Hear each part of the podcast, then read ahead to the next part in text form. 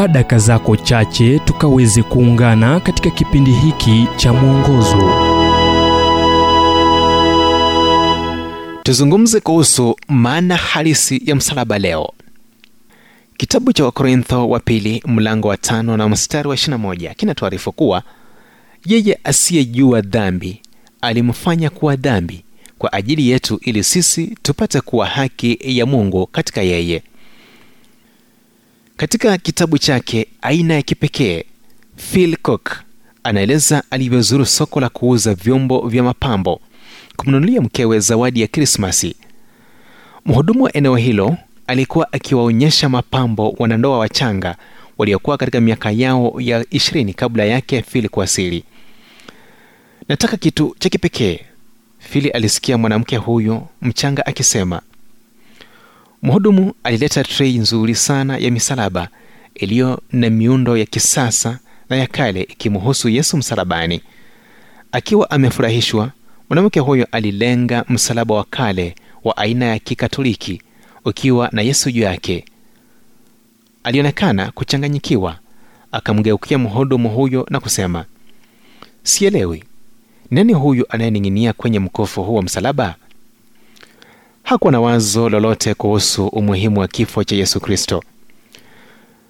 Kwa wingi leo msalaba ni kiungo tu cha pambo la kidini kishaufu mkufu au hirizi ya kuleta bahati nzuri kwa mtu anayeumiliki rafiki mmoja alieleza kuhusu ziara yake kwenye duka la vyombo vya mapambo baada yake likiwa na mkufu ya msalaba iliyo na ishara iliyosoma yote katika hali rahisi na akasikia kwa umbali mpita njia akisema nam na kuna siku ambapo mtu alipata msalaba bila chochote.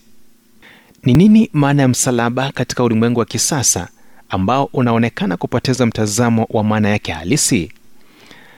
Kwa maneno rahisi una maana kuwa yesu alikufa badala yako kuwa mungu aliruhusu mwanaye kutendewa jinsi tunavyostahili kutendewa ili kwa umilele wote tushiriki mbingu naye ambaye hakutenda dhambi.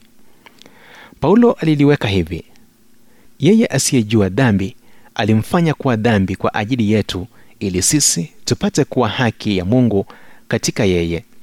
Wakorintho wa pili mlango wa tano mstari wa ishirini. Hiyo ndiyo maana halisi ya msalaba ujumbe huu umetafsiriwa kutoka kitabu kwa jina strength for today and bright hope for tomorrow kilichoandikwa naye dr harold sala wa guidelines international na kuletwa kwako nami emmanuel oyasi. Na iwapo ujumbe huu umekuwa baraka kwako tafadhali tujulishe kupitia nambari 0722 331 412